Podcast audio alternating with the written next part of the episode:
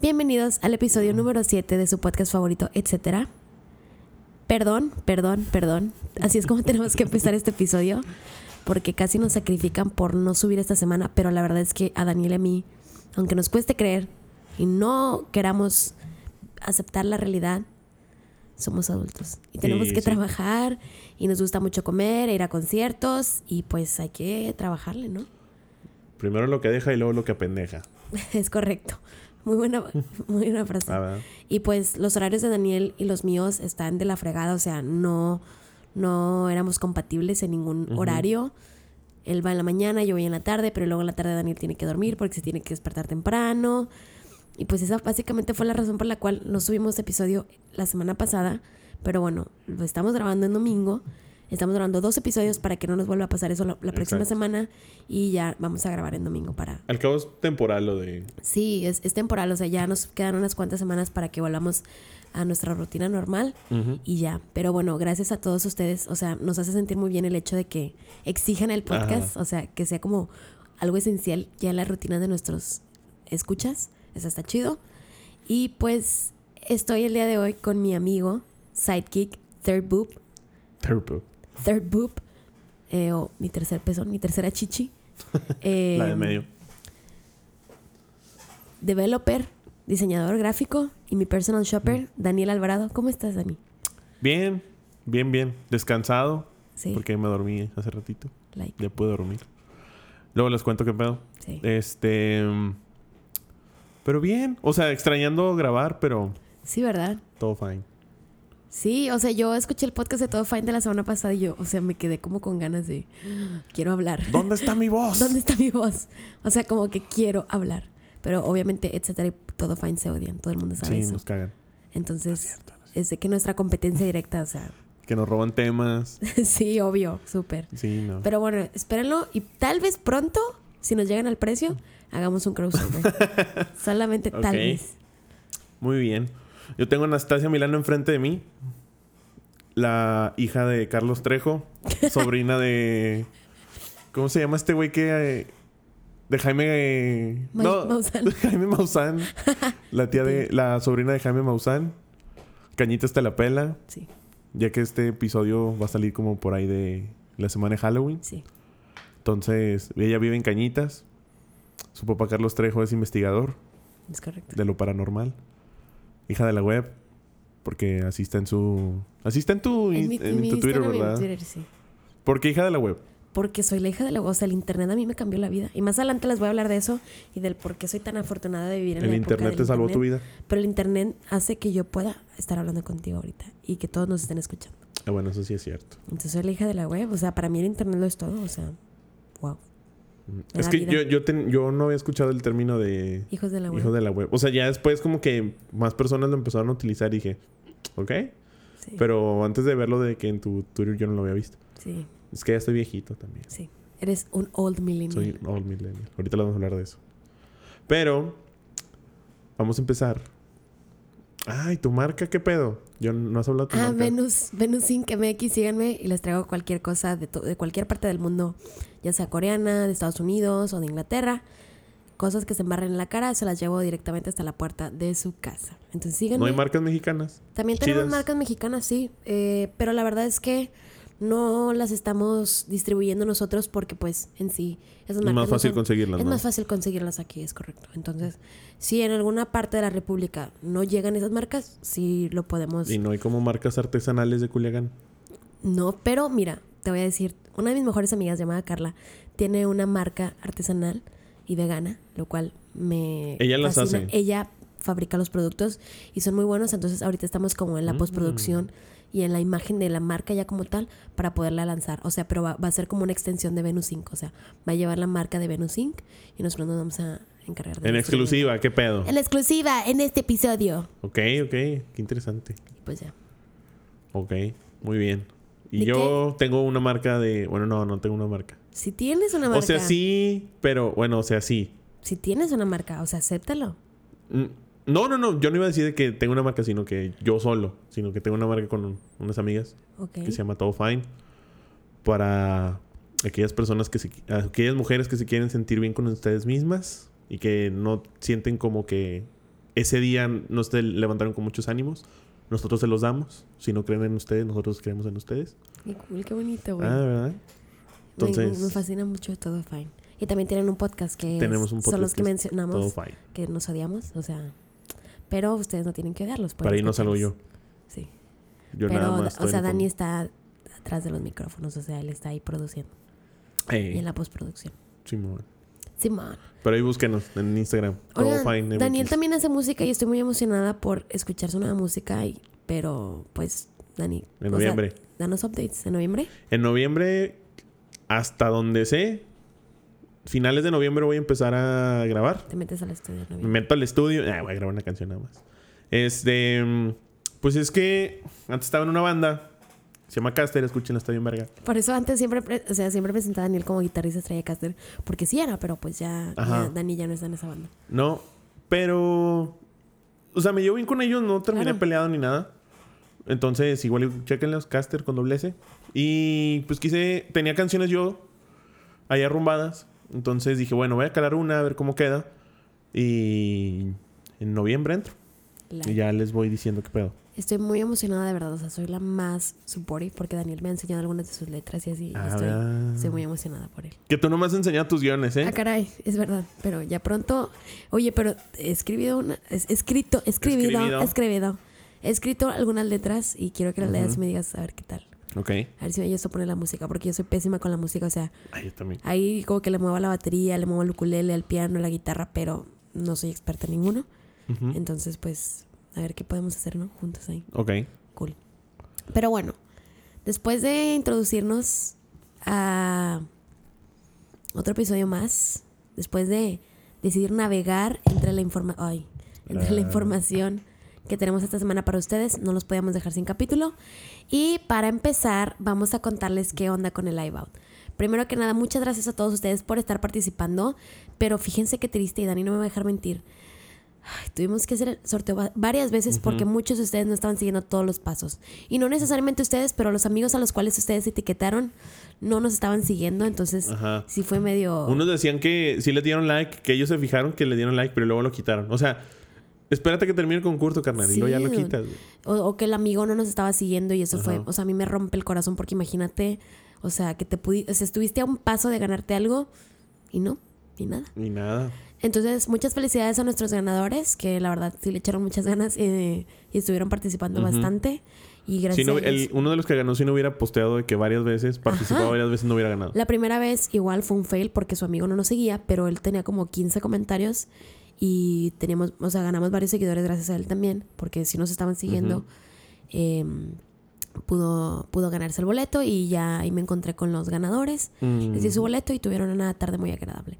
Entonces, el día de hoy vengo a hablarles del Live El Out. live out. Dani no quiso ir, la verdad. Es que canceló de Cooks y fue de que no. Me arrepiento por no haber visto Vampire Weekend, pero tampoco no es como que de mis bandas top. Yo sé que son muy buenos, yo no estoy diciendo que sean malos.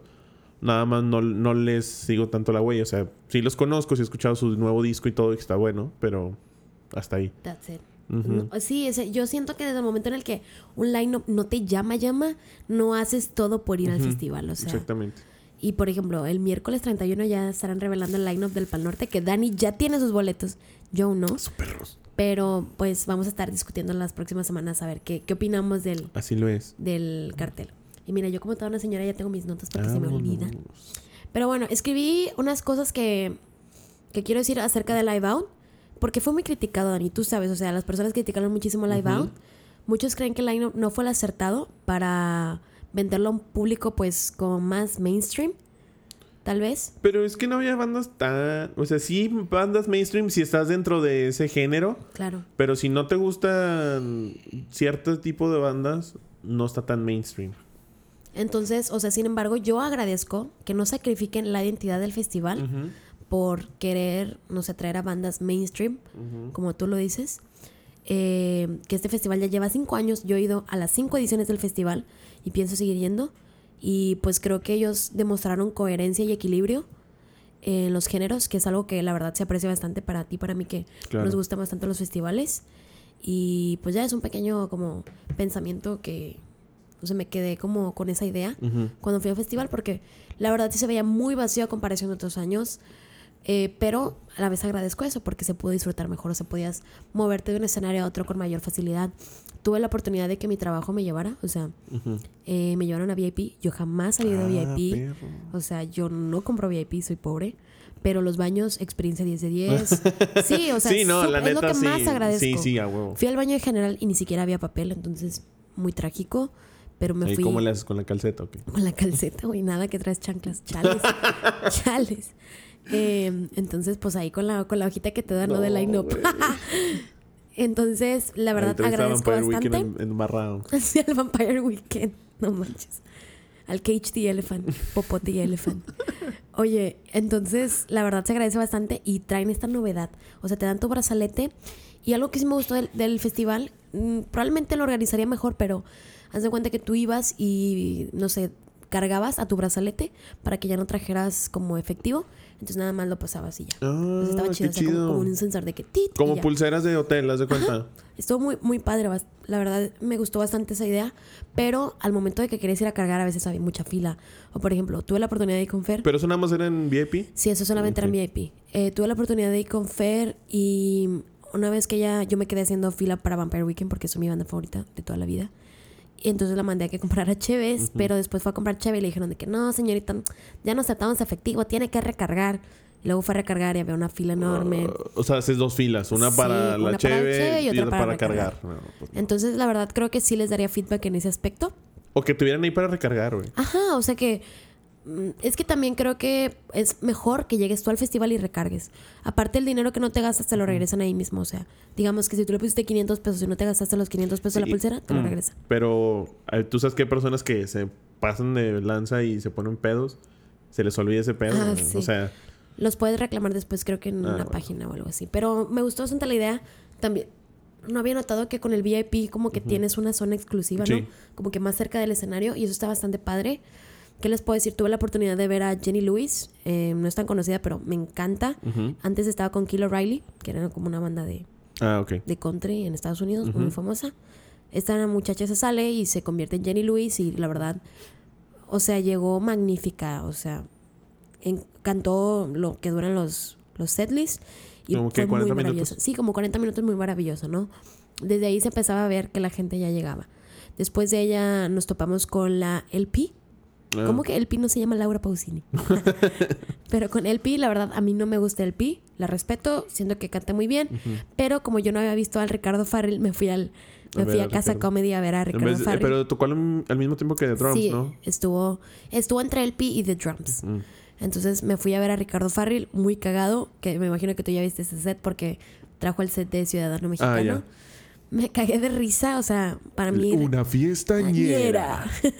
para mí el Ricardo Farrell es el mejor comediante que tenemos en México de stand up. Para mí, yo sé que hay personas que difieran a de, ah, pinche viejo, viejo blanco, güey. No pendejo". mames, güey. No, no mames. Es ¿Cómo es ves ese cabrón, güey? De veras que no da risa, güey. El Carlos Vallarta es la onda, güey. El Daniel Sosa, güey, es lo de hoy. Tu pinche Ricardo Farrell es más hace la del curi ya, güey. Y ya, güey. Y, Curi, y ya, ya. ¿Qué, ¿Qué hace? ¿Qué hace ese? No, pero a mí me gusta muchísimo Ricardo Farrell. Entonces tuve la oportunidad de verlo ahí en primera fila. Ujú. Después me- nos venimos a The Drums. Estuvimos un rato en Cage the Elephant. A mí no me gusta Cage the Elephant, o sea, conozco los hits and that's it, tocan bien. Pero fíjate que notamos que hizo playback. Y fue muy criticado por eso. Pero que hizo todo, hizo playback. Sí, o sea, yo le dije a Fer, no está haciendo. play-". Fer fue la que notó, me dijo, está haciendo playback. Y yo, no, güey, es un festival, ¿cómo hacer playback? Y después al día siguiente empecé a ver que mucha gente en Twitter le estaba echando caca a Cage the Elephant. Incluso periódicos nacionales. Güey, ¿cómo haces playback, güey? O I sea, have no idea, man. O sea, periódicos nacionales publicaron así como Cage the Elephant llena, pero ni el autotune y el playback ajos. agüitaron a los regios. O sea, que los regios siguieron apoyando, a pesar de que tenían pues ya que, güey, ya habían pues ya, pagado. ¿no? Después de ahí, inmediatamente me fui a, a Vampire Weekend. Y dude, no manches, o sea, de verdad, nunca creí que estaría viva para, para verlos. Para verlos. Pero, wow, o sea, la verdad que. mm, o sea, se pasaron de lanza. Para mí, eh, están muy cabrones, güey. O sea, en especial Ezra Keening. O sea, llegan y traen una vibra súper ¿Sí, fuerte. sí interactuaron con el público? interactuaron súper bien. De hecho, fueron los que más español hablaron. Porque nos daba mucha risa que todos era de que, hola, gracias, and that's it, ¿no? Pero eh, Ezra Koenig sí le echó su ganita, o sea, le puso, dijo, um, saque la carnita asada. Ah, perro. Dijo, los, quiero mucho cabrones. Y, y prometió, porque tenían una ausencia de 11 años en la ciudad de, Meji- de Monterrey. A México habían venido en el 2013 al Corona, pero acá en Monterrey tenían 11 años, güey. O sea, estaban pañales todavía cuando vinieron la Oh. última vez. No, no. este, mm, tú ya no. No, yo. Daniel ya estaba en carrera. no, no, estabas en no carrera. estaba en carrera, estaba en prepa. Pero bueno, dude, la gente que intentó verse cool, así como de, ay, no voy a emocionar, la perdió, güey. O sea, cuando Vampire Weekend, ahí tienes como a 50 mil personas, o si no es que más, cantando y brincando y berreando cuando salió A-Punk. Porque, güey, a lo mejor algunos de nosotros la escuchamos en la secundaria o en la prepa y luego empiezas a conectar como que todos esos momentos y es muy bello, güey. Sí, la Pero- nostalgia vende. Aparte, Vampire Weekend es una de estas bandas que no hace canciones, hace himnos, güey. O sea, están tan fuertes, o sea, las letras que te están gritando, literal. Am, todo el mundo se sabía A-Punk, todo el mundo se sabía Hannah Hunt, todo el mundo se sabía Diane Young, Cousins. O Ah, sea. Fueron muy coreadas sus canciones y creo que fue el acto más esperado, incluso más que The Offspring y Beck. Había muchísima gente después de Vampire Weekend, mucha gente se fue, yo incluida. O sea, yo no quería ver a Beck, Beck me da igual. La verdad me da igual, o sea, Güey, la de Loser, güey. fue la primera que cantó, era la única que quería escuchar. Entonces, como fue la primera, la disfruté and that's it, ¿no? Fue como, cool, gracias, Beck. Eh, y le reconozco que sea una persona muy influyente y muy importante en la música, pero Ajá. pues yo iba por Vampire Weekend. Y aparte, o sea, no quería, ¿No te caíste este año? no me caí. es que el año que fui con Daniela, que vimos a Phoenix y con Daniela, me caí. Y una morra me dijo, levántate, princesa, tranquila. Y así, o sea, me dio una cátedra de, de tú De tranquila. Ajá, y yo como, oye, estoy bien, solo me caí, o sea. Pero sí me empoderó mucho esa señora, esa muchacha. Donde quiera que esté, espero que se encuentre bien. Eh, oye, y la sorpresa de la noche, yo, yo estaba chingando de que tienen que cantar Hannah Hunt, o sea, si cantan Hannah Hunt, voy a morirme ahí, güey. Jamás pensé que viviría para escuchar Hannah Hunt en vivo. Pero Fue si es de una las puta famosas, joya. deberían de... Pues según yo sí es famosa, pero no tiene el reconocimiento que cualquier otra canción de ellos. Y Ah, aparte, como dije, pues ya es del disco anterior, obviamente no la van a cantar. Ajá, le van a prioridad al nuevo disco. No, dude, o sea, el setlist estuvo bellísimo, se acomodaron súper bien las canciones, pusieron canciones del primer álbum, del segundo, o sea, Eh, bueno, supongo yo que como tenían una ausencia de 11 años, dijeron, güey, no podemos de que llegar y tocar nada más solamente el nuevo disco. Claro. Y de hecho ellos prometieron no, de que No tardarse otros 11 años para venir. Entonces espero cumplan con Si su vienen promesa. solos, sí voy. Pero muy, muy bello que estuvo el set de Vampire Weekend y muy feliz. Me quedé con las ganas de entrevistarlos. Mm. No crean que no hice todo lo que estaba en mi poder. Fui a Podaca Music Group, que son los organizadores del, del Live Out. Y aparte son mis vecinos, entonces pues me quedo en corto. Pero me dijeron, ¿sabes qué? I'm sorry, pero estos dudes no quieren entrevistas y no van a dar rueda de prensa. Son mamonchitos. Pero el dude me consiguió de que entrevista con Jumbo, lo cual son unos sujetos muy agradables. La verdad no sigo a Jumbo mucho. Tuve la oportunidad de conocernos. De conocerlos, perdón. Eh, estuve ahí un rato mm, en el meet and greet, por así decirlo. Y ya, o sea, nada del otro mundo, ¿no? Ok. Muy tranquilo. Eh, ¿Y qué más? Pues ya, eso fue Live Out. Eh, muy tranquilo, como te digo. Me sigue dando mucho codo comprar cheve dentro del festival. 100 pesos. 120, güey. O sea, ah, la barata. madre. Y dos. Dos, y ya. Tomas dos y ya dices, señor, gracias, creo que fue suficiente. Hasta te la tomas más rápido, güey, no para ponerte pedo de que más rápido. Y ya que no te den ganas de tomarte más. Pero no, pues todo bien. ¿Te acuerdas que en el live out de, de Phoenix nos regalaron una Strongbow? Fue regalo, nos, ¿verdad? Nos regalaron una Strongbow y luego ya después compramos. Una. Pero estuvo bien Pero porque esa doble, nos, güey. nos alivianó muchísimo porque ya andábamos happy para cuando quisimos ver Phoenix. A ¿no? Phoenix. No, primero, ah, primero vimos a, A Paramore. Paramore. y luego Ah, ya estábamos viendo a Interpol y a M83. Sí. De que de lejos, pues esperando a Sí. Phoenix y luego te perdiste en Phoenix y ya no supimos qué pedo. Es que a fiesta adelante y ahí estaba con él. Con el Güey, pero tienes patitas de molcajete. ¿Cómo veías, güey? Güey, yo podía ver, I don't know how.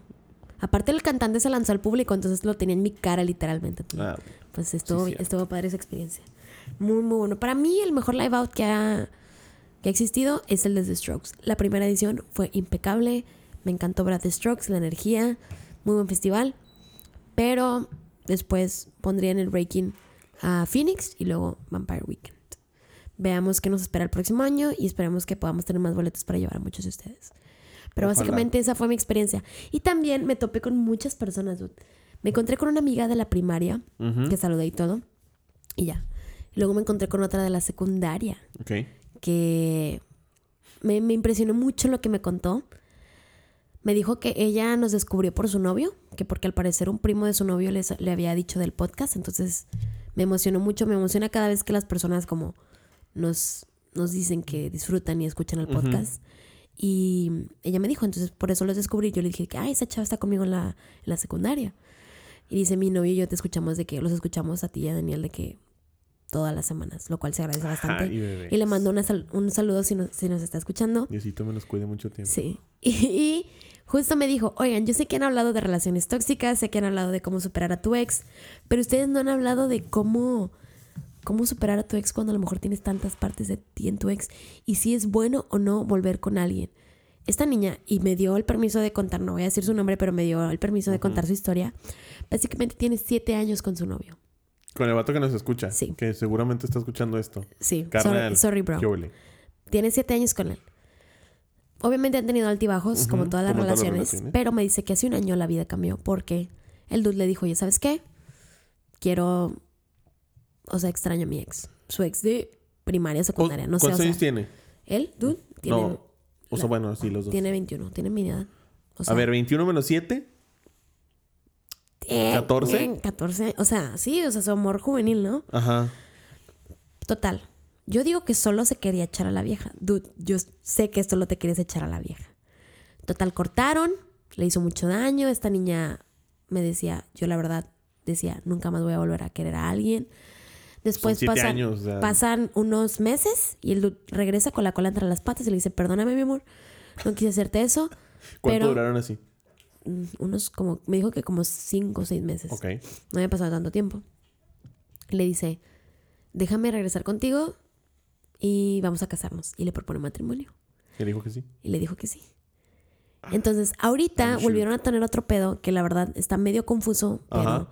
fue básicamente como cuestión de inseguridades y como que el novio la hacía sentir mal Ok. en ciertas ocasiones, como que por su físico o por cosas que ella hacía, lo cual está de la verga. O sea, no acepten eso. Pero aquí fue el, el punto que yo estoy en contra de todo eso, pero creo que lo entiendo porque estuve en una situación algo, algo similar. Yo no me iba a casar ni nada, pero creo que puedo entender porque yo acabo de terminar una relación de un año y medio, pero no se compara con siete años, Ajá, ¿estás de acuerdo? Primero, lo primero que le dije es, ve al psicólogo, ya no vamos a hablar de relaciones tóxicas, ya no vamos a hablar de cómo Vamos a abrir un ex. podcast nada más de puras relaciones, güey. Sí, güey, de que, de que 12 corazones, algo así, ¿no? Y ya, ahí hablamos de todo lo que a ustedes quieran. Pero les puedo contar un poco de lo que yo les dije a ella. Mira. Y esto es algo que me dijo mi papá y me quedé muy, o sea, me quedó como que muy marcado. Mi papá me dice, el amor no tiene fecha de caducidad. Ajá. Y para mí fue como, es verdad, o sea, porque a veces cortamos con alguien y decimos, ah, huevo, ya lo voy a olvidar. En un año lo olvido. Ajá, y no, o sea, el amor no tiene fecha de ca- caducidad, solamente llega alguien más tal vez a ocupar ese lugar o en donde vas a depositar. Entonces, para mí, mi, mi, mi relación personal, tú la sabes, Dani, tú la conoces a la perfección. Yo estuve un año y medio con una persona quien, a quien amé mucho y quien sigo amando y respetando. Y pasé cosas maravillosas y también momentos muy horribles. Pero llegó un punto en donde llegamos a un estado en donde la, o sea, nos estábamos haciendo daño constantemente. O sea, ella me hacía algo, pero a la vez yo hacía mis desplantes. Entonces, como que, pues, de alguna u otra manera nos estábamos lastimando mutuamente. No hubo infidelidades, pero sí hubo cuestión de deslealtad. Así es como yo lo digo. Y también puedes llegar a considerar eso como una infidelidad porque la persona ya no te está haciendo leal, ¿no? No le está haciendo leal a la confianza que le tenía. Claro, entonces hubo cuestión de su ex, de que yo me enteré que todavía seguían hablando cuando esta persona me, me dijo que ya no hablaban, que ya no tenían ninguna comunicación y pues se volvió un pedo un poquito muy difícil de salir de ahí, ¿no? O sea, después de que terminamos y le dije, ¿sabes qué? Yo ya no puedo con esto, aún así nos dimos la oportunidad de, ok, sé que tienes un problema, porque ahí también iban de que otros pedos metidos, ¿no? Esta persona llegó, o sea, en su pasado tuvo problemas con el alcohol, etcétera. Entonces, como que esos problemas estaban regresando y lo tienes que entender, ¿no? O sea, sabes que no depende de la persona y aunque estuvimos ahí como que trabajándole y trabajándole y trabajándole, dijimos así como, oye, ¿sabes qué? No está funcionando ni de esta manera ni de otra. Tal vez lo mejor es estar separados y decir, oye, pues a lo mejor ahorita no es nuestro momento, ¿no? y, y, recordé esa frase de mi papá de, el amor no tiene caducidad. Tal vez en algún otro punto de la vida, cuando las dos estemos más maduras, cuando hayamos crecido como personas, cuando te des cuenta de lo que realmente quieres y estés decidido a valorar a esa persona, tal vez puedas volver a reunirte. Y, está bien y es válido porque es tu relación. Que era lo que yo le decía a esta amiga, ¿no?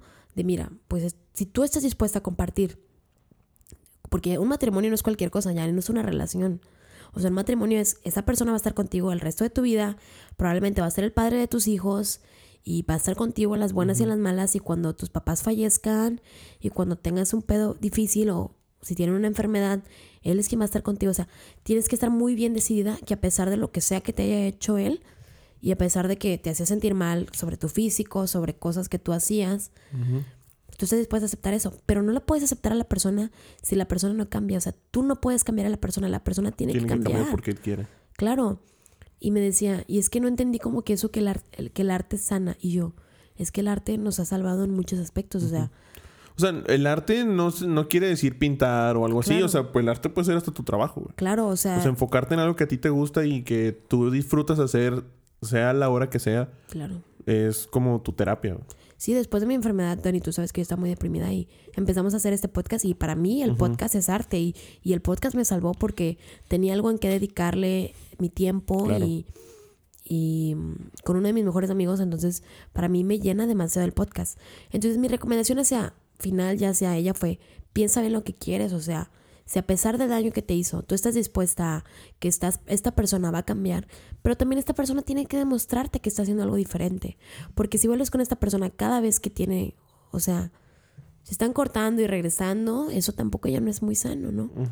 Y no necesariamente tiene que haber algo como muy crítico, ¿no? De que, te golpee o que te ponga el cuerno para que decidas mandarlo a la mierda. O sea, también es válido decir, oye, ¿sabes qué? Ya no quiero estar contigo y, me importa más estar bien conmigo. Y que en mi caso fue lo que me pasó, ¿no? O sea, yo batallé muchísimo porque, porque justo mi amiga me decía, es que tengo miedo de olvidarlo por miedo a lo que pueda perder de mí. Y qué fuerte es esa frase, ¿no? Porque nosotros mismos vamos construyendo como partes de la otra persona en nosotros y vamos metiendo partes de la otra persona en nosotros. Y es bien difícil a veces como limpiar tu piel de todo eso, ¿no? Y limpiarte y, desintoxicarte también a veces, pero la verdad es que tienes que querer salir adelante y ponerte a ti como prioridad, porque realmente quien va a estar contigo el resto de tu vida eres tú. Y sí. O sea, la verdad sí, pero volviendo a lo de que su novio lo hacía sentir mal. O sea, si te acaba de proponer matrimonio y si te hace sentir mal con tu físico, es como que pato y morra. O sea, es toda la vida. No vas a tener el mismo físico, ni él ni tú, toda la vida, como para que te lo estén criticando. Y no es como que vaya a mejorar. O sea, vas a ir en, va a haber un punto en el que tu aspecto va a ir en declive. Ahora, ¿qué te esperas? Si ahorita te está criticando cuando tienes 20 y estás bien buena o lo que sea, ¿qué te espera a los 40 años? Ajá, exacto. Cuando hayas tenido tres hijos. Cuando... Y es lo más irrelevante que puedes tener. O sea, si estás con alguien y quieres pasar el resto de tu vida con una persona, es por cómo piensa, por lo que, lo, por cómo es, cómo siente, cómo, se, cómo se expresa, todo lo que involucra a una persona. El físico solamente es la cáscara de todo lo que te gusta de una persona. Y como te digo, creo que tú y yo no hemos tenido situaciones como a lo mejor tan dramáticas de que ya nos íbamos a casar o cosas así. Pero al final de cuentas es difícil olvidar a una persona y más con alguien que a lo mejor tú todavía veías un futuro, ¿no? Pues que son siete años, no es cualquier cosa, o sea, es ponle de que empezaron, es un niño que desde que nació hasta que está en primero. De primaria. De primaria, segundo, o sea, son siete años. No es, es un, hijo, literal. Es un hijo, exacto. Y es que es verdad, tu relación es como un hijo que tienes y de pronto se muere ese hijo. Y es como que, güey, ¿dónde está? ¿Dónde está? Y, y también está todo, toda esta euforia de quiero volver, ¿no? Quiero contestarle y quiero el principio es lo más difícil, o sea, cuando te dejas de esta persona es lo más difícil. Pero también no te agüites, o sea, si tú crees y juras que era el amor de tu vida y, que estaban destinados a ser, pues eventualmente, si realmente están destinados a ser, pues se van a volver a encontrar. Solamente hablen de... Sí, o sea, yo soy muy de creer que si algo está destinado a ser, no tanto porque esté escrito, dude, sino porque realmente lo deseas o porque las dos personas se quieren mucho, pues eventualmente va a terminar siendo, pero ahorita no es su momento. Y también hay que ser maduros y saber aceptar eso. O sea, también es parte de un duelo de amor el aceptar que ahorita no puedes estar con esa persona porque a lo mejor también, ¿qué pasa cuando las personas están incompletas? Que a lo mejor no es que no te quieran a ti, pero de pronto se sienten mal con ellos mismos. Cuando de pronto te dicen, oye, sabes que te tengo que dejar porque si te tengo conmigo te voy a seguir arrastrando mi mierda. Y eso también es válido. Es, es amor también, el dejar ir a esa persona para que esa persona vaya y arregle todo lo que tenga que hacer, porque si esa persona no está bien con ella misma, no te va a querer a ti. Como ya lo hemos mencionado, si esa persona no sabe lo que quiere, lo que quiere no es a ti. Y ponte a pensar si la propuesta que te dijo es por culpa o por amor. Porque también se puede prestar mucho eso. ¿Es culpa? O sea, el dude se está arrepintiendo. Exacto. O realmente quiere demostrarle que hasta está dispuesta a casarse con ella si regresa. O sea, Creo que ahí nosotros, por más que te digamos, no podemos darte un consejo como tal, más que... Es tu, es tu situación y tú sabes cómo manejarla, pero... Y tú conoces a tu novio y tú sabes cuando lo está diciendo en serio y cuando no. Entonces, nosotros damos nuestro consejo. Está bien, si tú te sientes bien, dale. dale. si estás feliz, dale. Sí, o sea, no te sientas juzgada de que, ay, miren, ahí va la pendeja, que su novio la dejó y ahorita regresó. Oye, no es la relación de los demás. Y si tus amigos deciden no apoyarte con eso, vale. O sea, tus amigos tampoco tienen que estar de acuerdo. De hecho, uno de los temas que nos sugirieron que habláramos era de amigos tóxicos. Porque también, Dani, ¿cuántas veces nos encontramos con amigos tóxicos que de pronto a lo mejor solo te absorben energía o, o solo están criticando lo que haces o te pendejean de que, ah, estás bien pendeja por volver con tu ex? Tus amigos obviamente quieren lo mejor para ti y si te dicen que no vales con tu ex, probablemente es por algo. Pero si ya tu decisión es volver con tu ex, pues ya que lo respeten.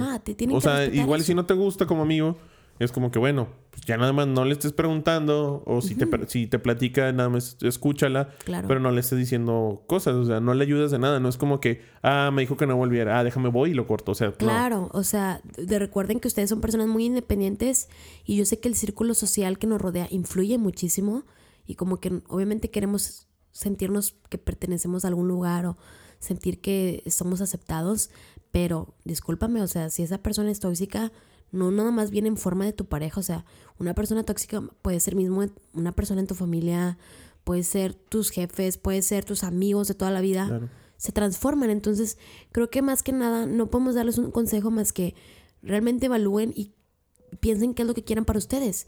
Y si eso realmente lo quieren, pues, o sea, aférrense a ello y ya, ¿no? Sí, o sea, haz lo que te hace feliz. Pero haz lo que te hace feliz y analiza si vale la pena. A largo plazo, ¿no? Una vida con una persona así. Claro. Sí, sí. O sea, no tiene nada. o sea, no te lo digo como para que digas, ah, no, no vale la pena. Si tú piensas que sí, dale y eres feliz, pues también dale. O sea, nunca sabes si va a estar bien todo. Entonces. Sí, yo creo que el complejo de esta chica era más que le daba pena que toda su familia, o sea, y que todos como que se apendejaran. Ajá. O sea, como que la pendejearan de que, güey, estás bien pendeja por volver con esta persona.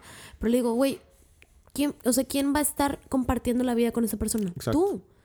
Y pues ya, entonces con esto ya cerramos y yo sé que nos quieren pedir muchos temas de... Porque por ahí también nos pidieron relaciones a distancia. Daniel y yo nunca hemos tenido una relación a distancia. Sí tuve una. Ah, bueno. Pero... Mm, no español. Eh, y luego lo, tocaremos en otro podcast. Tal vez relaciones a distancia sí, pero ya no queremos tocar como temas tan visitados como el cómo superar a tu ex y, y si está bien o no regresar con tu ex tóxico. Girl, it's your life. Do whatever you want. It's your ass. Do whatever you want. Entonces, eh, pues bueno, muchas gracias de todas maneras por querer saber la opinión de nosotros, de dos personas que no sabemos de nada y hablamos de todo. Pero pues sí, las relaciones a distancia. Yo también tuve una experiencia, pero fue muy corta, nada más duramos como dos meses. Este, entonces Daniel y yo les estaremos contando, porque la historia de Daniel está más intensa que la mía. Eh, y les estaremos contando sobre eso. Pero bueno, cerrando el tema del amor. Me cagan las personas que hablan así, güey. Del amor. con ors. ¿Sabes de qué? Me voy a arreglarts. Voy a comer. A comer. Como tía, tía moderna. Tía, moderna. ¿Qué moderno? ¿Qué moderno? Deja de ser moderno ahí. sí. Bueno, Dani, la semana antepasada traías un artículo ah, bien interesante de Vice. Cuéntame qué onda con eso. Me interesa. Estaba bien. No, bueno, sí era un artículo, pero luego ya vi que había un video y lo vi. Hablaba de una cosa que se llama trastorno alimenticio postraumático. Quiere decir que una persona al tener un pues un accidente o una situación que lo traumó mucho, eh, de, de la nada solamente puede comer una sola cosa. ¿Qué? O sea, en este caso era un chavo que solamente podía comer mac and cheese, pero solamente le, le gustaba de una sola marca y un solo tipo. No me acuerdo qué marca era porque aquí no la venden, creo. Y era de que la, la salsa original. Este, comía, cenaba y desayunaba eso.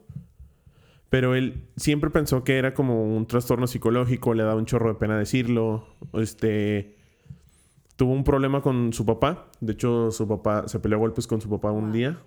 Este, tanto así que lo mandaron a los, su papá lo mandó al hospital de lo fuerte que lo golpeó. Después de eso se va a vivir con sus abuelos y es cuando empieza a tener este problema. Eh, lo que él dice él es que le causa mucho asco, por ejemplo, comer verduras, le causa como que, que esté todo fibroso, como que siente mucho las texturas de la comida. Toda la, la- es lo que dice, la textura de la comida es lo que a mí me, me da asco. Y por ejemplo, que si comes una fruta, no sé, ya sea una uva, cuando lo muerdas sale jugo. Y es como que dice, güey, ¿cómo va a haber jugo en algo? O sea, le causa mucha ansiedad eso. Ahí lo decía de la carne. Dice, es que tiene sangre. O sea, cuando lo, cuando lo estás cocinando, ¿cómo puedes cocinar algo que tiene sangre? Ujú. Escucha un perro. Sí. Ay, hijo de la chingada. bueno, de que. O sea, es, era eso, como que le daba asco todo tipo de comida, pero él ya estaba. No estaba harto, pero estaba como que. Estoy súper cansado, tengo 13 años comiendo mac 13 and cheese todos los días. Sí. Oye, ¿y eso no le afectó de alguna manera como... Salud. mm, Sí. Fíjate que dice, el vato fue con un. Él tiene 26 años. Entonces, eh, a sus 26 años, él fue con un doctor. Bueno, a los 25 Nutriólogo. fue con un. Sí, un, pero un doctor en nutrición. Ok. Porque sí, está más cabrón. Es un doctor que estudia la especialidad en nutrición en vez de un- una persona que estudia la licenciatura. Este, le dijo, mira, la verdad no me preocupa tanto mientras estés haciendo ejercicio. Tu... Ah, y mientras te estés poniendo tipo estas vitaminas o suplementos. No tomados, sino eran inyectados. Pero dice, no me preocupa esto, pero a partir de los 32 sí vas a tener problemas. Entonces te sugiero que a los antes de los 32, que te faltan unos 4 años, no, unos 6 años, Cambies. cambies y vayas con un, un- a terapia para que puedas cambiar todo eso. Este, él ya después estuvo investigando qué pedo. Se dio cuenta que no era la única persona que tenía eso. Descubrió una comunidad online. Descubrió un especialista que se dedica solamente a tratar ese tipo de personas. Y le dijo el doctor de que, bueno, digo el terapeuta de que, bueno, dame una lista de las cosas que sí, sí tú pensarías que te comerías. Y vamos probando de que un cachito por cachito, a ver con qué tienes más tolerancia y de ahí vamos partiendo y... Oye, Dani, pero eso es como se desarrolla en el cerebro, o sea, como Sí. que tu mismo cerebro Es- mm, como desarrolla repulsiones de ciertas comidas. Pues es, por ejemplo, en vez de... Es como es un evento traumático lo que te pasó. Este... En vez de tú tenerle miedo, no sé, si chocaste a los carros, tener o si te robaron, de que tenerle miedo a salir de tu casa, ese problema que tú tuviste, ese evento traumático o traumante, no sé cómo se llama, este, lo canalizas en tenerle repulsión a la comida y él se acuerda que la vez que él estuvo, que, lo golpeó su papá, que lo mandó al hospital y que se salió y se fue a vivir con sus abuelos, la única comida o la primera comida que probó y que lo hizo sentir como seguro y lo hizo sentir como que todo iba a estar bien, El fue el mac and cheese que le hizo su abuela. Entonces, como que no quiere probar otra cosa a su cuerpo porque se siente inseguro y le empieza a causar ansiedad y de- como que empieza a, Pues claro. o sea, le empiezan a, a salir como todos sus demonios, por así decirlo. Entonces, la única cosa que lo mantiene calmado al momento de comer es el mac and cheese. Entonces, ahorita el chavo está en tratamiento. Lo que estaba leyendo era que empiezan como a mezclarle cosas al- a la comida que siempre ha comido para que se vaya Acostumbrando. acostumbrando. Oye, pero hay casos de éxito, o sea, hay personas que Sí. han dejado de comer eso. Sí, y la mayoría de las personas que logran sobreponerse de eso es con hipnosis. Wow. Qué loco. ¿no? También pues la, la hipnosis lo usan para dejar de fumar, Sí. dejar de... No drogarse porque eso ya Dejar es de un... extrañarte, bebé. También, este... Pues lo usan para muchas cosas, o sea, también como para mm, dejar mañas de morderte las uñas o cosas, todo eso. Ay, yo también, güey. Este... Todo, todo, todo te lo... No todo, te lo, no todo lo soluciona la hipnosis, pero muchas cosas sí. La mayoría. Ajá, pero tienes que estar yendo regularmente para hacerle reset a, tu, a tu Cerebro. cerebro. Oye, Dani, y si tú tuvieras ese PTS, Traumatic Stress, ¿cuál crees que sería la comida que comerías siempre? Ah, la madre. ¿Qué comería siempre? Pues mi comida favorita son las entomatadas. Yo creo que serían entomatadas. Pero me hartaría. Es que no sé, depende, güey. Porque, por ejemplo, este vato solamente come de una marca y de un solo tipo. O sea, si me lo hiciera una persona aparte, pues igual no me gustaría. Pero, a ver, si fuera de una marca, por ejemplo, ponle una maruchan o lo que sea, yo creo que siempre comería galletas príncipe. que son las que me gustan más. No manches. Sí. O sea, sería el único que comería, güey. That's it. Y ya. ¿Pero de chocolate? O de limón. Ay, no, ay, no, por favor. ya sabía.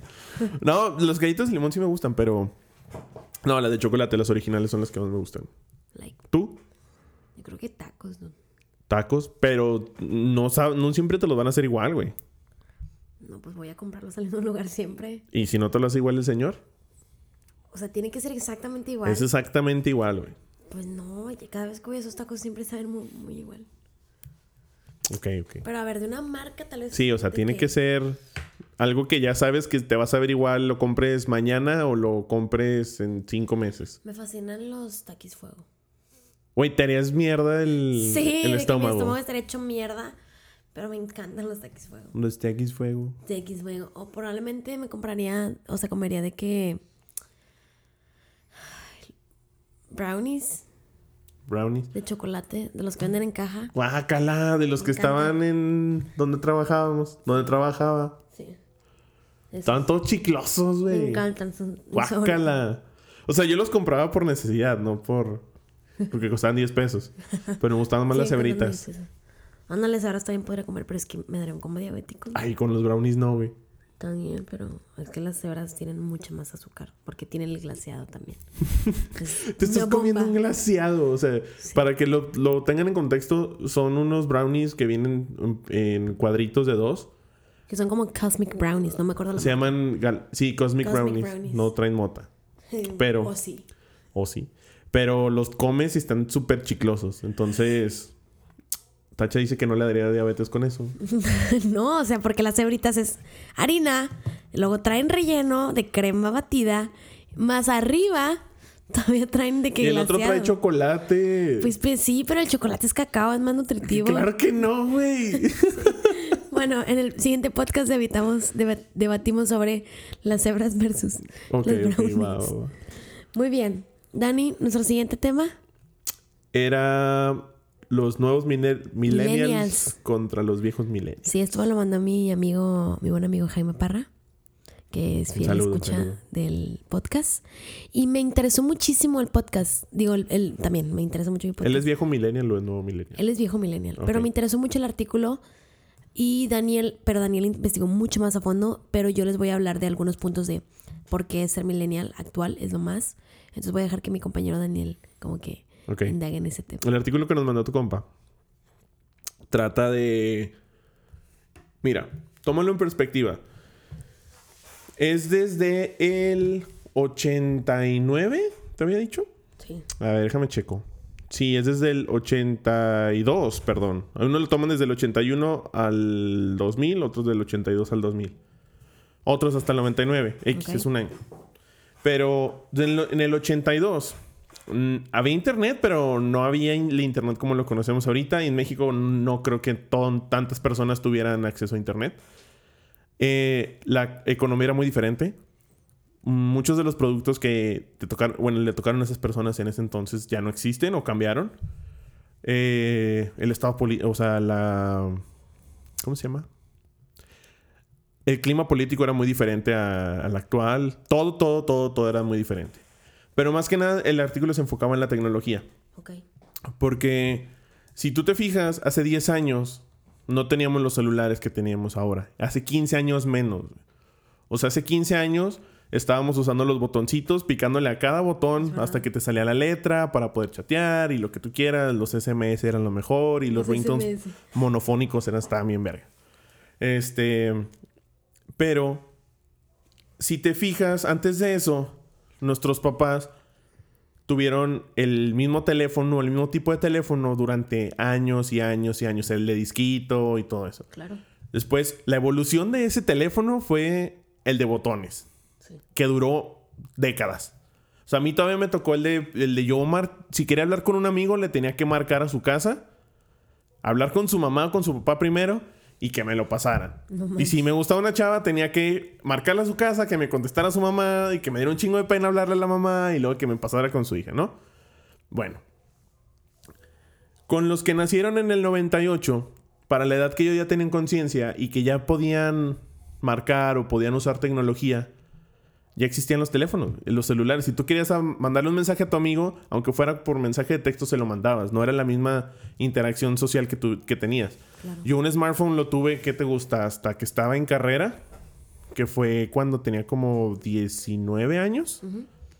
Y no le duraba la pila, estaba todo feo. Te Ajá, de que no tenía memoria. O sea, muchas cosas. Lo, lo más que me acuerdo es que yo en, en secundaria tuve un MP3. O sea, era lo, lo más grande que podías tener. O sea, era cuando apenas estaba saliendo el iPhone y todo eso. Los millennials nuevos tuvieron acceso a la tecnología un poco más actual desde que nacieron casi casi. Entonces, todo eso ha cambiado la forma de interactuar de las personas que nacieron hasta el 2000, desde el, noven- desde el 96 hasta el 2000. Y los que nacieron antes se han tenido que ir adaptando a cómo van saliendo todas las cosas, pero la tecnología ha ido cambiando súper rápido. O sea, hace 10 años no, no teníamos los mismos celulares tan, po- tan poderosos que tenemos ahora.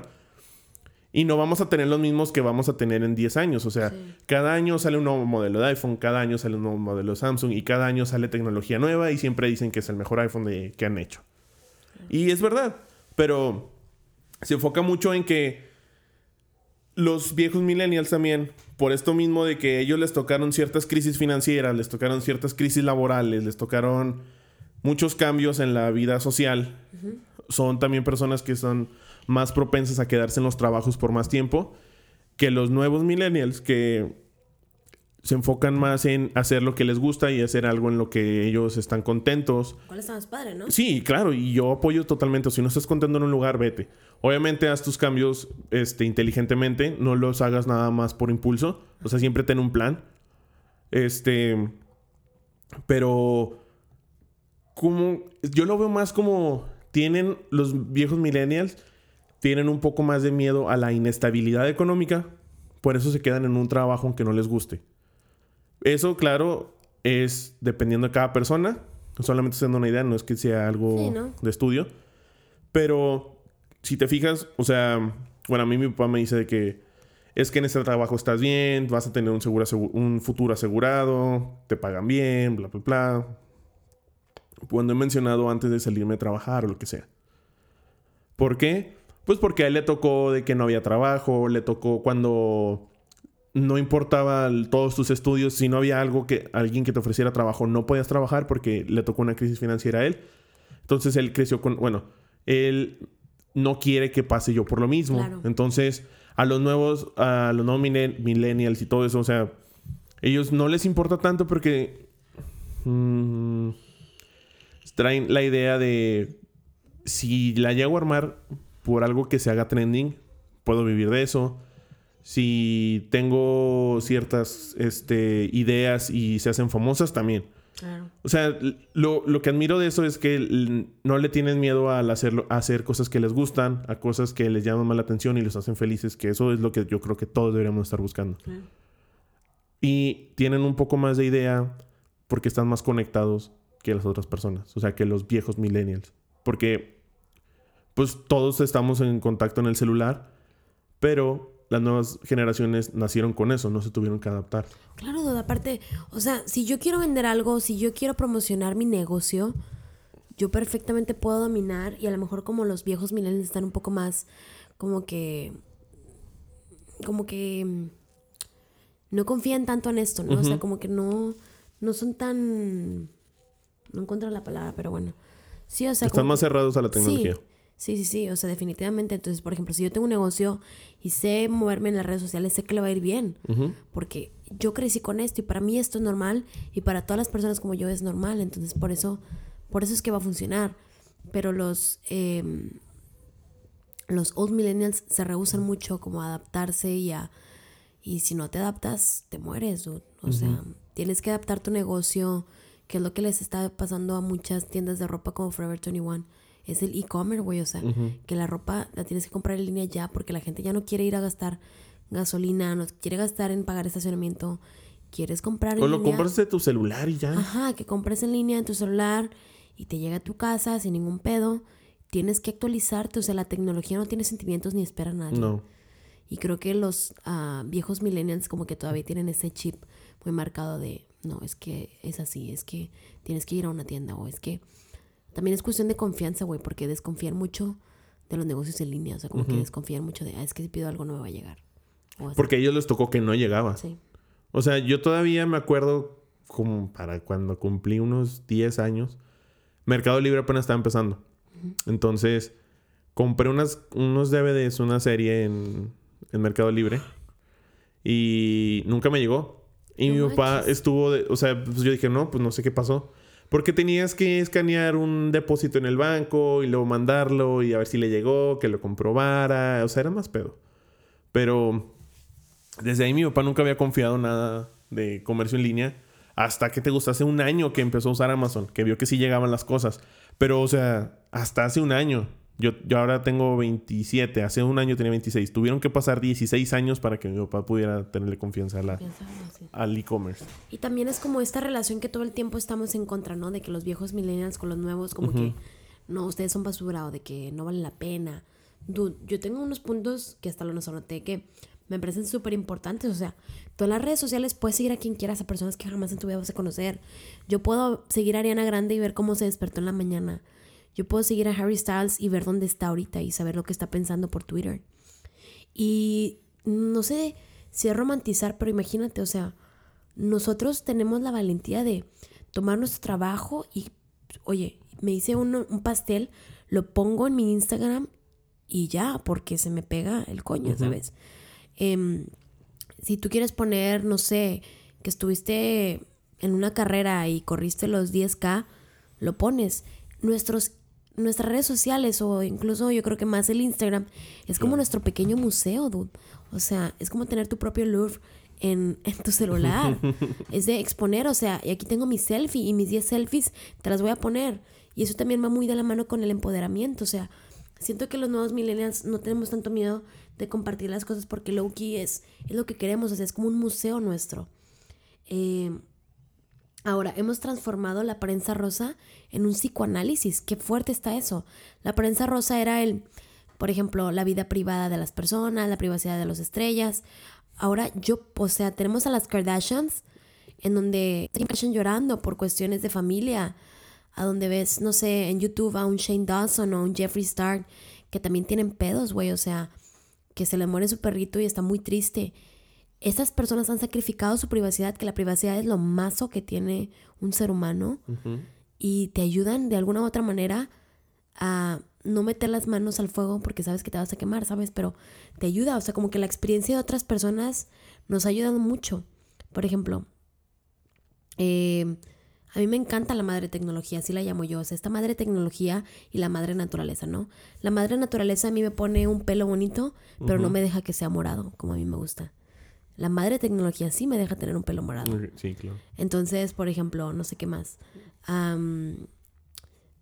Me di cuenta de que los all millennials son mucho como de, de estar guardando datos y, y cosas en su mente. O sea, como lista de películas de Alfred Hitchcock, como lista de los estados de Nuevo León, digo, de los municipios de Nuevo León. O simplemente cómo consumían música, güey. Ajá. O sea, ya escuchaste este disco. ya escuchaste este disco. De que no. Ah, bueno, mira, la- el track 3 está bien chido y no, o sea, y ahorita ya todas las personas que están adaptándose al, a Spotify, a Apple Music, escuchan sencillos, ya no escuchan, ya no escuchan discos este completos. Claro. O sea, si ya eres muy clavado a la persona, sí escuchas el disco completo, pero, o sea, simplemente es como que si quiero un dato, lo busco en mi celular, no me lo quedo guardado. Eso es lo que justo lo que quería mencionar. Si yo estoy hablando con alguien, estoy teniendo un argumento y quiero saber cuál fue la primera película, no sé, de Jake Gyllenhaal, abro mi celular, abro Google y me lo va a dar. Si se me olvidó cómo se llama cierta ciudad, abro mi celular y me la va a dar. Y creo que los adultos son mucho de conservar datos y como tú dices de que, ah, la tercera canción de este disco de Pink Floyd, claro, o sea, como de, dude, yo no tengo que conservar todos esos datos en mi memoria para poder llevar a cabo un argumento. O sea, yo puedo sacar mi celular desde el puto GPS, o sea, fue una puta gloria. Tú ya no tienes que aprenderte todas las calles de Monterrey ni, ni decir, es que en el Oxxo das vuelta a la derecha porque hay un millón de Oxxos. Y gracias a eso nacieron aplicaciones como Uber. Tengo Uber, o sea que yo mando a pedir un carro y me pueden llevar. Em, no sé cómo llegar a un lugar. Abro mi Google Maps, abro Waze y me dice cómo llegar. Puedo por medio del internet viajar, dude, viendo videos de Luisito Comunica, viendo, no sé, videos de personas que están en Hawái, o sea, las Sí, culturas. conocer diferentes culturas. El internet es lo mejor. Internet, internet, internet. Por eso decía que yo amaba el internet. Porque el internet me ha cambiado la vida. O sea, me hace estar en contrato con mis, con mis celebrities favoritas. Me ayuda a poder saber cuándo van a venir los Jonas Brothers. Me ayuda a, no sé, Aprender un chorro de cosas. Sí, o Todo sea, lo que quieras aprender está ahí. si yo quiero aprender una canción, me meto a YouTube y pongo The Beatles Something en guitarra.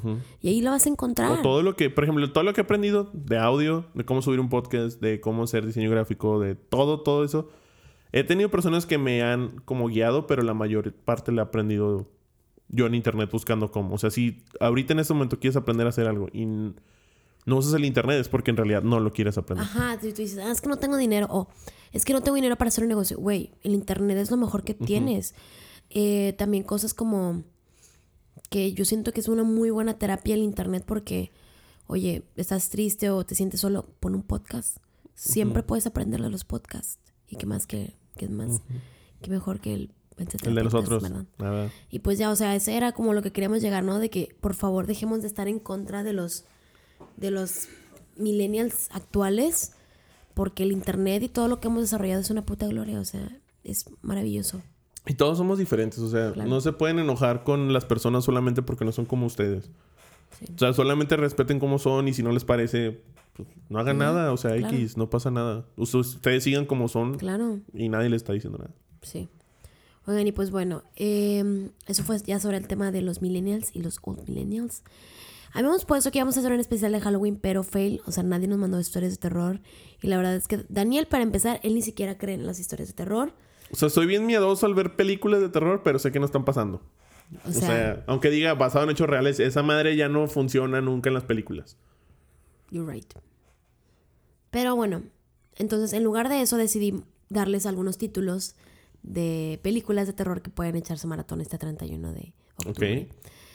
Para, en primer lugar pondría a Hereditary, que es esta película de... Ah, no la he visto, güey. No puedo creer que no la hayas visto. De... De Ari... Borboy. No, Ari Boroboy no. De Ari Aster, eh, Ajá. que fue el, mismo dude de Midsommar. Ajá, Midsommar. Eh, les puedo recomendar esa, les puedo recomendar The Exorcist, que es un clásico. Les puedo recomendar The Shining. Les quiero recomendar también Ah, mañana voy a eh, ver The Shining. El caso de Verónica, que es una película que está en Netflix. ¿El caso de Verónica? Sí, les recomiendo también el Babadook, The Babadook, es muy buena. Les recomiendo también, si quieren, si tienen ganas de un terror un poco más clásico, como El Amanecer de los Muertos, es un clásico que no pasa. Les recomiendo, si se quieren reír un rato, se echen las de Chucky. Las Las, de del Chucky. Chucky, las del Chucky. Son muy buenas para reír también. Y si no, aviéndense algo de, de Alfred Hitchcock, como Psycho o algo así. Ah, Psycho es muy bueno. que están más, más acá con más filosofía y todo eso. Pero ahí ya les dejé algunas recomendaciones que pueden ver este, este 31 de diciembre. Si no van a salir a pedir tus dulces nalgas o si no van a hacer nada si no tienen fiestas, porque por ejemplo a mí no me invitaron a ninguna fiesta de disfraces, yo no tuve ninguna fiesta de Halloween, nosotros ya ni hicimos nada de Halloween, No. pero pues bueno, espero que tengan un agradable Halloween y ya habrá algún episodio en donde hablemos sobre historias de terror y todo eso. Eh, ah, bueno, quiero mencionar algo. Tengo dos amigos que ahorita están viviendo en las Filipinas Ok. Por cuestiones de trabajo, de- del mismo trabajo donde yo estoy, y me contaron que haz de cuenta que el teléfono sonó en la madrugada y ellos contestaron y no había nada, o sea, estaba, se escuchaba nada, o sea, no era nadie, pero estuvo bien sospechoso porque el teléfono está desconectado. ¿Cómo? Nunca había, nunca había sonado, o sea, el teléfono está desconectado, o sea, el teléfono no está conectado. ¿Y what? Y justo que O sea, pero es... ¿Qué tipo de teléfono es? Es un teléfono normal, o sea, de casa. De pues. casa. Y sonó. Sonó. ¿Desconectado cómo? ¿De la señal del... De power, o del sea, teléfono? Oh, no, o sea, de que no estaba prendido. Ellos contestaron por como inercia, ¿no? Desde que está sonando el teléfono contestas. Pero luego ya cayeron en el 20 y así como de, güey, el teléfono no sirve. Alguien ya me había contado esto. ¿Lo viste en una historia o qué? Bueno, yo lo vi en una historia de mis amigos y luego ya ellos me contaron. No, pues no sé quiénes son tus amigos. Son de de- O sea, sí, sí, sí, pero no sé... O sea, no creo que les hable porque no tengo ningún amigo en Filipinas. Claro. Pero alguien ya me había contado esa historia. Pues sí les pasó y dicen que en la parte de arriba de su depa donde están viviendo se escuchan muchos ruidos y no hay nadie viviendo arriba. Tipo, ya preguntaron en el hotel y no hay nadie. Entonces, esas son las cosas como que paranormales que le están pasando y les da un chorro de miedo como estar solos. Pues ya que se salgan de ahí. Pues ya regresan como en dos semanas, pero pues, Ah, ok. O sea, no creo en fantasmas, pero me viene energía así. Pues es que yo creo que A lo mejor son energía. don. Mm, No sé. No sé. Es que, pues bueno, los ruidos siempre, siempre hay explicación para los ruidos, güey. O sea, también tendríamos que, tendríamos que escuchar como qué ruidos son, que de dónde viene. Le habla a mi papá Carlos Trejo y que Háblale a tu papá Carlos Trejo. Cañitas versión Filipinas. Sí. No sé, lo del teléfono está cabrón, ¿eh? O sea, lo de los ruidos no me molestaría. O sea, eh, eh, encontraría como respuesta, pero lo del teléfono sí está... daba miedo, ¿eh? O sea, y contestaron y no escuchaba nada. No. Nada. Qué miedo, ¿no? Pues es que a lo mejor... O sea, hay veces que las- los aparatos electrónicos sacan descargas de, de energía. Pero para timbrar, dude. Por eso, Qué locura. pues para es para lo único que requieren energía. No sé, eso fue lo que pasó. Pero los ruidos... sí tienen explicación. Qué miedo, la verdad. Ya sálganse de ahí, compas. Sí, no me gustaría Oye. estar en ese depa, la verdad. Pues no. O pues, sea, que no crean no quiere decir que sea culo. O sea, Que esta sí semana, pues, no se estrenó ninguna película. Tipo, no, no consumimos como que tanta serie ni nada de eso. Pero quería ver Zombieland. Ahí tenemos que ir a ver Zombieland Sí. y les contamos a ver qué tal. La otra semana. La otra serie que voy a ver es la de Watchmen, que no he visto el primer episodio y hoy sale el segundo. ¿Que está en Amazon Prime? Está en HBO. Ah, no, Entonces tengo que conseguir a alguien que tenga HBO. Mm, en Amazon Prime estoy viendo Modern Love.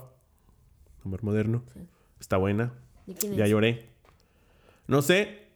No sé, salen diferentes actores cada, cada episodio. Ah, es como un Black Mirror. Ándale, pero de amor. Ay, qué bonito. O sea, pero no es amor como cheesy. O sea, sí, en un, verdadero dos episodios sí. No, o sea, por ejemplo, amor de amistad. Ah, claro. Este, amor de a sí mismo, uno mismo, o sea, cosas así. Sí, exactamente. Entonces, Ay, lo padre es que sí le, sí le varían y no está como que súper cursi y todo el pedo, pero está empezar, muy fíjate. bonito. Está bueno. ver. Y bueno, ¿qué más? Mm, yo creo que ya. Ya Ahorita todo. escuchan la próxima semana el otro episodio porque tenemos más temas. Sí, ahorita vamos a grabar el segundo episodio. Jiji.